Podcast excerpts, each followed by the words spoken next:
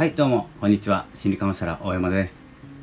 いつも自分時間聞いていただきましてありがとうございます。本日は8月12日、えー、お昼前のラジオになります。よろしくお願いします。自分時間っていうのは自分らしく自分を過ごすということをテーマに毎日配信しております。えスタイフでの活動もですね1年を過ぎてきていて、え毎日ですねこの音声を取る前にえー、ちょっと何かを一つ考える何か気づくまでですね、えー、手を止めて、えー、やったりですね何かをしながら気づいたらすぐ収録をするとかですねいろんなスタイルをとっております。で今日なんですけれども、まあ、今日のテーマは、まあ、僕にはですね子供がいないんですけれども、えーと、お子さんをいる方お子さんと大人子供と大人っているじゃないですか。って考えた時に自分の子供の頃と今の子供っていうのは全然違っていて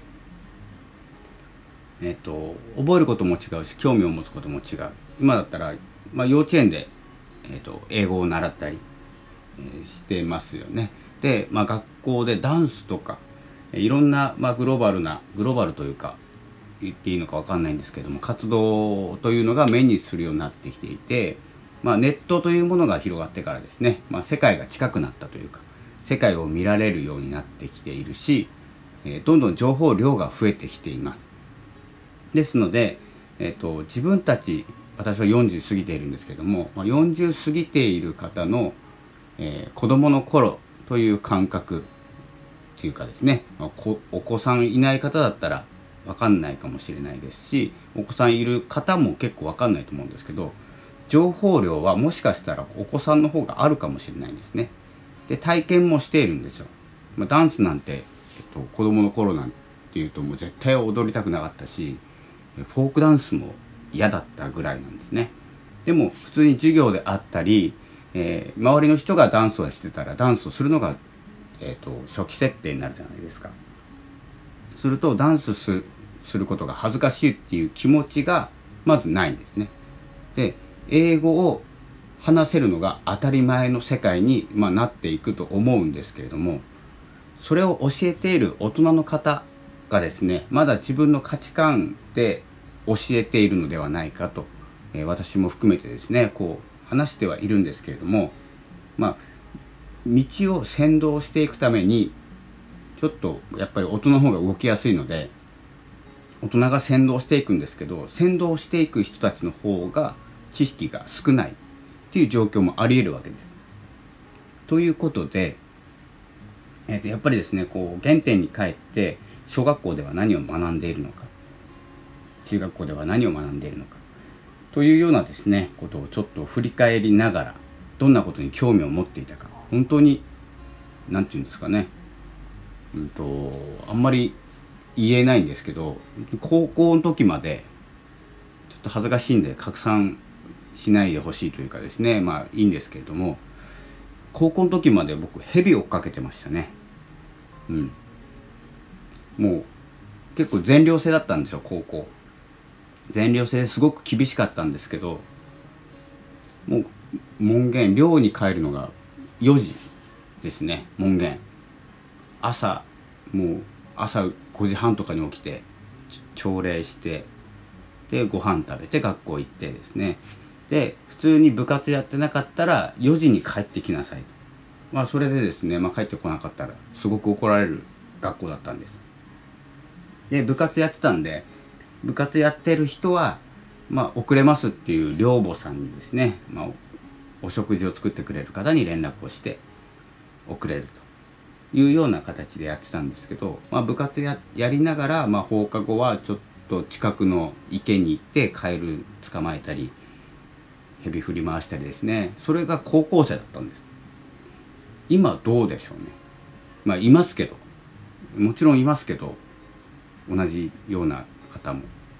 でもちょっとですね見えてるところが違ったりいろいろ違う部分があってだけど同じ道に先導しようとしてたり先導する人が僕みたいな人だったらどうでしょうね。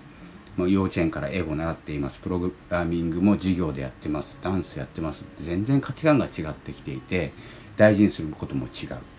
そしてその方々がその子供の方々がこれからの未来を作っていく。と考えると本当に自分の考えにメスを入れていかないといけないなと、えー、思いました。強く。なぜか、まあ、何かが切り替わったなと思います。9月のですねもう12日になって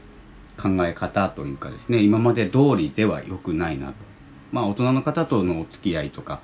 え、自分と同じような感性というふうにですね見て、え、お付き合いしやすい人もいるんですけれども、まあ、次世代となるとですね、え、とんでもない考えが必要だったりとんでもないことが僕にとってとんでもないことが子供にとっては普通のことだったりっていう時代にこう入れ替わっていくのではないかなと、えー、すごく思っております。まパソコンいじっていて思ったんですけどねこういうのも普通にいじれるんだろうなとかいじれない大人っていうのもいるし、まあ、いじれない子もいると思いますし、